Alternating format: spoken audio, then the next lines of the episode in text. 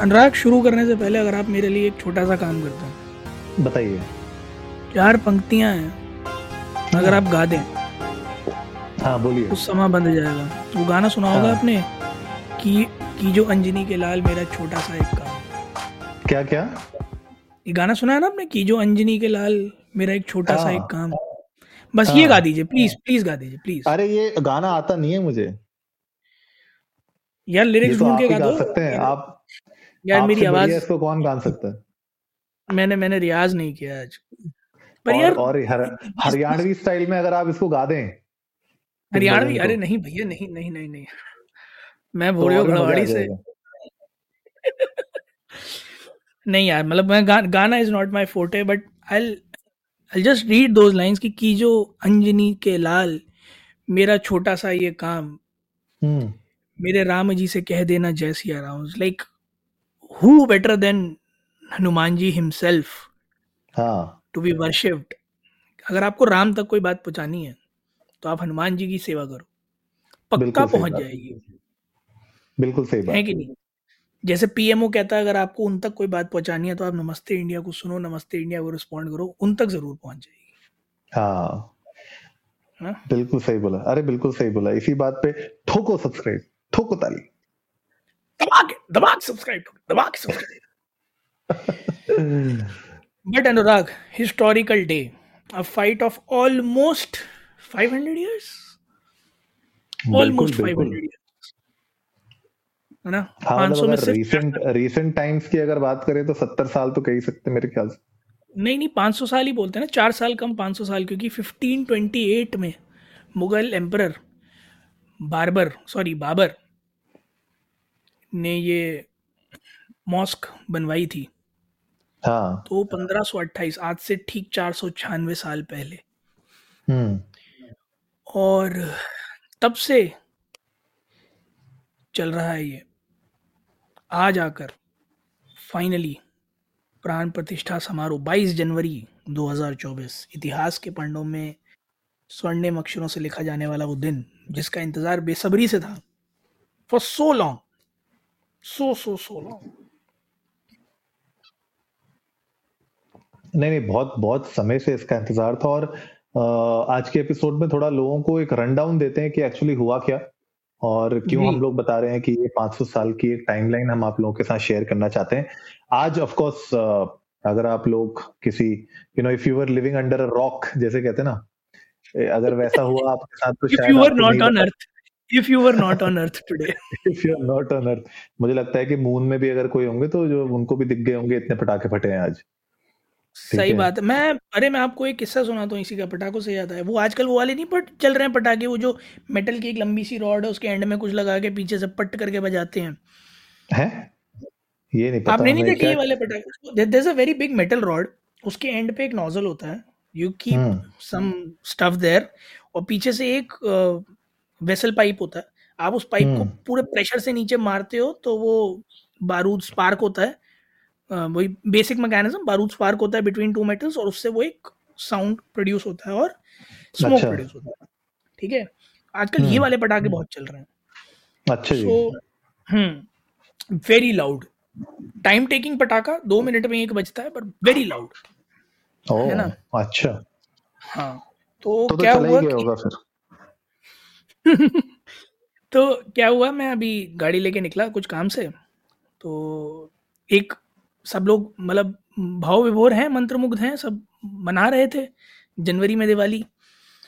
तो वहाँ पर ये पटाखे बज रहे थे यही वाले। सो व्हाट हैपेंड वाज, अब 2 वे की रोड है तो एक बंदा डिवाइडर के बीच में खड़ा हुआ और उसने एक तरफ की रोड ब्लॉक करी भरने के लिए, फिर दूसरी तरफ की रोड ब्लॉक करी बजाने के लिए।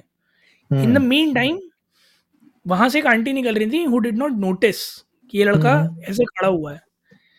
बहुत हंसी आई वहां, सब लोग हंसने भी लगे इनफैक्ट, पर उसने बिना देखे पट से बजाया। आंटी डर गई और आंटी ने उसे कूद के एक फटक से दिया। एवरीबडी स्टार्टेड लाफिंग, मतलब वो थोड़ा सा एक कॉमिक मोमेंट हो गया था कि पटाखा बजा रहा था, झापड़ पुस के गाल में पटाखा बजा दिया। सही बात। But the crux here is कि सब तल्लीन है प्रभु भक्ति में, इतना कि कुछ आसपास का होश ही नहीं है, और होना भी चाहिए, मौका ही ऐसा है। नहीं, बिल्कुल आपने सही बात कही है और मौका ही ऐसा है। और ये जो पूरा का पूरा, जैसे आपने बताया, बाबर के टाइम पे जो शुरू हुआ, कहा जाता था कि वहां पे एक टेम्पल हुआ करता था और वो टेम्पल पहले एग्जिस्ट करता था, लेकिन बाबर ने बाद में वहां पे जो एग्जैक्टली कहा जाता है birth place of Lord Ram है, भगवान राम का वो जन्म स्थान है, वहां पे मॉस्क बिल्ड किया 1528 में, राइट। उसके बाद अगर आप देखें 1530 से मतलब ऑलमोस्ट 100 साल तक मल्टीपल एलिगेशंस, कॉन्फ्लिक्ट होते रहे, राइट। कुछ ना कुछ इंसिडेंट ऑफ वायलेंस होते गए, मंदिर मस्जिद वाली जो पूरी डिबेट थी वो चलती रही, राइट। एंड अकबर के टाइम पे, ठीक है, एक प्लेटफॉर्म और बना दिया मॉस्क के सामने, राइट। एंड उसमें एक कहा जाता है कि एक ऑर्डर पास किया गया जहां पे बोला गया कि हिंदुओं को वहां पर कोई भी पूजा यू नो दैट, मतलब वो एक पत्थर रख दिया वहां पे कि वहां पे आप अपना पूजा पाठ कर सकते हो। अच्छा, हाँ। तो इसके बाद क्या हुआ जरा बताइए लोगों को। इसके बाद तो कहानी फिर से 200 साल की कहानी है उसके बाद तो, क्योंकि जैसा है कि 1885 में महंत थे रघुवीर दास जी, उन्होंने एक सूट फाइल किया, अभी अंग्रेजों के समय में आ गए हम, राइट। कि अब वो जो राम चबूतरा कहलाता था जो वो प्लेटफॉर्म था, है ना, उनका ये था कि यहाँ पर एक कैनोपी लगा दी जाए ताकि उसके नीचे हम अपना कुछ स्थापित कर ले, बट उसको फैजाबाद डिस्ट्रिक्ट कोर्ट ने डिनाई कर दिया, ठीक है। और फिर जो है ब्रिटिशर्स ने और कोशिश करी कि भैया एक काम करते हैं कि अलग अलग वर्शिप प्लेसेस बना देते हैं, जो अंदर वाला एरिया है वो मुसलमान यूज़ कर लेंगे, जो बाहर वाला एरिया है वो हिंदू यूज़ कर लेंगे। वो तो वैसे भी वो पॉलिटिक्स खेल ही रहे थे एक ही जगह पे, दोनों को लाके लड़वाने वाली, और मज़हब के नाम पे वो तो फूट डालने की कोशिश हमेशा से ही कर रहे थे। फिर उसके बाद आज़ादी आई, आज़ादी के बाद 1949 में जो मॉस्क है यानी मस्जिद है उसके अंदर लॉर्ड राम के आइडल सरफेस हुए, है ना। जो मुसलमान पक्ष, उन्होंने कहा कि हिंदुओं ने वहां रखा है, पहले से था नहीं, और प्रोटेस्ट हुए, civil rights, civil suits file हुए कई सारे। फिर गवर्नमेंट ने क्या करा कि ये एक डिस्प्यूटेड एरिया है, वो उठा के उसको लॉक कर दिया, which I guess was the right decision, कि जब तक कुछ आता नहीं है तब तक ना आप आ पाओ ना आ पाओ, let us come to a conclusion first, उसके बाद करेंगे। तो अब ये आप देखो 250 साल, ये 350 साल की ऑलमोस्ट ये कहानी है। 350 साल में जो है लिटरली उस जगह के बेसिस पर इतनी फूट डलवा दी गई थी हिंदुस्तान के अंदर। नहीं, बिल्कुल सही बात है। और इनफैक्ट अगर आप उसके आगे की कहानी थोड़ा सा फास्ट फॉरवर्ड लेके जाएं तो ऐसे बहुत सारे काम होते रहे वहां पे, जहाँ पे फिर मेरे ख्याल से 1986 के अराउंड, जहाँ पे जब बाबरी मस्जिद वाला जो पूरा का पूरा एक्शन कमेटी बैठाई गई, उन्होंने बोला कि चलिए एक्शन कमेटी बैठाते हैं। उसके बाद फिर एक सूट फाइल हुआ, राइट। उसके ऊपर हुआ कि भैया आपने जो लॉर्ड राम का जो डिक्लेरेशन है, टाइटल है, पोजीशन है, उन सबको जो है फेवर में कर दिया उनके। उसके बाद एक और लॉ सूट फिर फाइल हुआ। मतलब ये जो लॉ सूट, जो 4 लॉ सूट पेंडिंग थे, ठीक है, उनको फिर हाई कोर्ट की तरफ भेजा गया, राइट।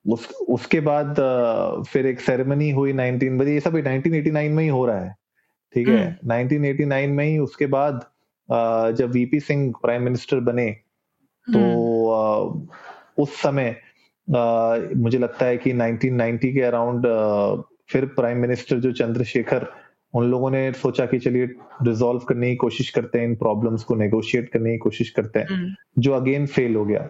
मतलब इस तरीके से कुछ ना कुछ दिक्कतें आती रही और कभी ये जो पूरा मंदिर और मस्जिद वाला जो मामला था वो कभी रिजॉल्व हो नहीं पाया। पर शिवम, ये बताइए लोगों को मेजर टर्न कहाँ पे आया इस पूरी की पूरी स्टोरी में।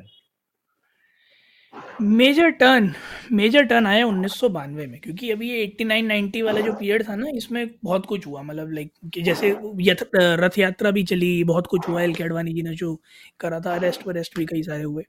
1992 में एक बहुत ही मेजर टर्निंग पॉइंट आया, जहां पर वो बाबरी मस्जिद पर हमला हुआ था, है ना। शिवसेना बीजेपी प्रमोटर्स का, वहां कम्युनल राइट हुए हिंदू मुस्लिम के, 2000 से ज्यादा लोग मरे वहां पर, दोनों धर्मों के, ऐसा नहीं कि एक धर्म के लोगों की मृत्यु हुई, दोनों धर्मों के लोगों की मृत्यु हुई। और वो मेरे ख्याल में स्पार्क कर गया द एंटायर थॉट प्रोसेस जो ऊपर की बेल्ट में बैठे लोगों के दिमाग में तब शायद आया कि this has actually gone out of hands. वहाँ से फिर सहारी जितनी भी कहानी थी वो धीरे धीरे बदलती गई। फिर से एक बार अब सारा का सारा कोर्ट प्रोसीजर फास्ट ट्रैक करने की कोशिश की गई और बहुत सारे आर्कोलॉजिकल सर्वे हुए, बहुत सारी क्या कहते हैं इंसिडेंट्स फाइल हुए, बहुत सारे सूट्स फाइल हुए, एक के बाद एक। हर कोई जिसके मन में जो आ रहा था वो उठा उठा के सूट लगाया जा रहा था, है ना। और इस बीच में अखाड़े भी आए कई सारे, सुन्नी वक्फ बोर्ड भी आया। गवर्नमेंट को कई बार लोगों ने क्रिटिसाइज़ किया कि आप कैसे ले सकते हैं, तो धर्म की ज़मीन है ना। इवेंचुअली जब सुप्रीम कोर्ट के पास मामले जाने शुरू हुए तो सुप्रीम कोर्ट ने एक एक करके सबको फटकार लगा के साइड करना शुरू किया। करेक्ट। तो सुप्रीम कोर्ट ने जब ये रिजेक्ट करना चालू किया पिटिशंस को, 2010 तब तक आ चुका था जी। एंड उसके बाद 2010 में इलाहाबाद हाई कोर्ट ने एक वर्डिक्ट दिया जिसमें उन लोगों ने कहा कि हम पार्टीशन कर देते हैं इस लैंड का, और वहां पे जो है कुछ 2 एकड़ समथिंग जो है हिंदू में ग्रुप में चली जाएगी, 2 एकड़ समथिंग जो है मुस्लिमों के पास चली जाएगी, ठीक है ना। अब ये जो था जब ये 2010 में इसको इलाहाबाद हाई कोर्ट ने किया तो 2011 में सुप्रीम कोर्ट ने स्टे लगा दिया इस पे, ठीक है। उन्होंने कहा कि स्टेटस को तो रिमेन रहेगा, अभी इस पे स्टे लगा देता है, ठीक है ना। फिर 2015 में, ठीक है, 2015 में उसके बाद आप देखिए कि जो गवर्नमेंट थी उन लोगों ने वहां पे बोला कि यार यहाँ पे अब कुछ ना कुछ करते हैं, ठीक है। 2015 2017, ठीक है, ऑब्वियसली सुप्रीम कोर्ट इन्वॉल्व था तो वहां पे सेटलमेंट होने की कोशिश हो रही थी, आउट ऑफ कोर्ट सेटलमेंट की भी रिकमेंडेशन दे रही थी, ठीक है। उसके बाद जो नेक्स्ट मेजर जो टर्न आता है मेरे ख्याल से वो 2019-20 में आता है, राइट? हाँ, ये अब 19-20 में ही जो सबसे बड़ा टर्न आया वो आया जहां 18 में सुप्रीम कोर्ट ने सारी पिटिशन बोल के बोला ऐसा है, ये लैंड डिस्प्यूट है, लैंड डिस्प्यूट की तरह ही ट्रीट करेंगे। फिर 19 में मीडिएशन पैनल रखा गया फाइनेंस मिनिस्टर कैलिफुल्ला के साथ, और स्पिरिचुअल लीडर है श्री श्री रवि शंकर और एक एडवोकेट श्री राम पंचू, तो इन तीनों ने मिलकर फिर लैंड डिस्प्यूट रिजॉल्व करने की बात करी, है ना। अब ये रेजोल्यूशन भी काइंड ऑफ इन तीनों के साथ जो आ रहा था वो फेल हुआ। फिर वो इवेंचुअली सुप्रीम कोर्ट ने कि ठीक है, केस है, केस की तरह डील करना है, केस की तरह डील करेंगे। अगस्त 2019 को 5 जजेस की एक बेंच रखी गई जिसमें चीफ जस्टिस रंजन गोगोई थे, उसके अलावा शरद अरविंद बोपड़े जी थे, धनंजय यशवंत चंद्रचूड़ जी थे, अशोक भूषण जी थे और अब्दुल नज़ीर थे, जिन्होंने डे टू डे हियरिंग फिर चालू करी। इसके बाद फिर हम सबको पता है कि नवंबर 2019 में जो आप 70 साल पुराना ये किस्सा कह रहे हैं इस पर एक फुल स्टॉप लगा कि भैया देखो ऐसा है, डिस्प्यूटेड लैंड जो है उसके पास एक मंदिर बनेगा और मुस्लिम्स को 5 एकड़ ज़मीन दी जाएगी पास में ही एक मॉस्क बनाने के लिए। तो like both the parties were kept happy कि भैया आपके सेंटिमेंट्स भी हर्ट नहीं किए जाएंगे और आपके सेंटिमेंट्स भी हर्ट नहीं किए जाएंगे, दोनों की बात रखी जाएगी, एक टेम्पल भी बनेगा और एक मस्जिद भी बनेगी उसी एरिया के आसपास, दोनों को थोड़ी थोड़ी जगह देकर, ठीक है। Correct. फिर 2020 में हम लोगों को पता ही है क्या हुआ था। पीएम मोदी जी ने एक राम मंदिर के लिए अयोध्या राम मंदिर के लिए एक ट्रस्ट फॉर्म किया, 5 अगस्त 2020 को उसका फाउंडेशन रखा गया, और उसके बाद से अब तक में जो सबसे बड़ा सिग्निफिकेंट इवेंट है वो आज का है। बिल्कुल सही बात है। अब फाइनली जो है आज राम मंदिर का इनॉग्रेशन हो गया है। ऑलमोस्ट 8,000 लोग आए हुए थे इस समारोह को देखने के लिए, और सेलिब्रिटीज आप देख लीजिए, पॉलिटिशियंस, मतलब the who's and who's of the country were invited. बहुत ही अमेजिंग इवेंट था। जिस तरीके से आज 12:20 को ये हुआ शुरू, मेरे ख्याल से 1:30 बजे तक चला, एंड बहुत ही इंटरेस्टिंग था, बहुत ही मतलब मैं तो खैर ऑफिस में था तो मैं बहुत डिटेल में इसको लाइव पूरा तो नहीं देख पाया, लेकिन बीच बीच में जब भी मौका मिला मैंने उसको देखा, लेकिन बहुत अमेजिंग था। मुझे लगता है अगले आने वाले दिनों में जिस तरीके से यहाँ पे फुटफॉल होने वाली है वो नेक्स्ट लेवल जाएगी। बिल्कुल सही बात है यार, जिस तरह की फुटफॉल होने वाली है वो नेक्स्ट लेवल रहेगी। कल से यानी कि 23 जनवरी से पब्लिक के लिए ये मंदिर ओपन होने वाला है। लोग जाकर रामलला के जो बाल रूप के दर्शन हैं वो कर सकते हैं। गर्भगृह में सिक्योरिटी बहुत टाइट रहने वाली है, प्रेमिसेस में भीड़ बहुत ज़्यादा रहने वाली है। और मैं देख रहा था पूरा प्राण प्रतिष्ठा का समारोह जो है लाइव, और एक भव्य मूर्ति, एक बहुत ही अद्भुत सेलिब्रेशन। पूरा देश जनवरी में दिवाली मना रहा था पहली बार, तो देख के ऑफकोर्स मन भाव विभोर हो गया। आई एम श्योर गाइज आप लोगों का भी मन भाव विभोर हुआ होगा, तो प्लीज़ India_Namaste पर ट्विटर और इंस्टाग्राम पर जाएं। अगर आप लोगों ने ये पूरा प्राण प्रतिष्ठा समारोह देखा था तो हमारे साथ अपने एक्सपीरियंसेस शेयर करें, और प्लीज़ हमें बताएं आप लोग अयोध्या कब जाने वाले हैं, ताकि हमें पता चल जाए भीड़ कब कब है और हम कम भीड़ वाले। सही बात है गाइस। तो उम्मीद है आज का एपिसोड आप लोगों को अच्छा लगा होगा, तो जल्दी से सब्सक्राइब का बटन दबाइए और जुड़िए हमारे साथ हर रात 10:30 बजे सुनने के लिए ऐसी ही कुछ मसालेदार खबरें। तब तक के लिए नमस्ते इंडिया।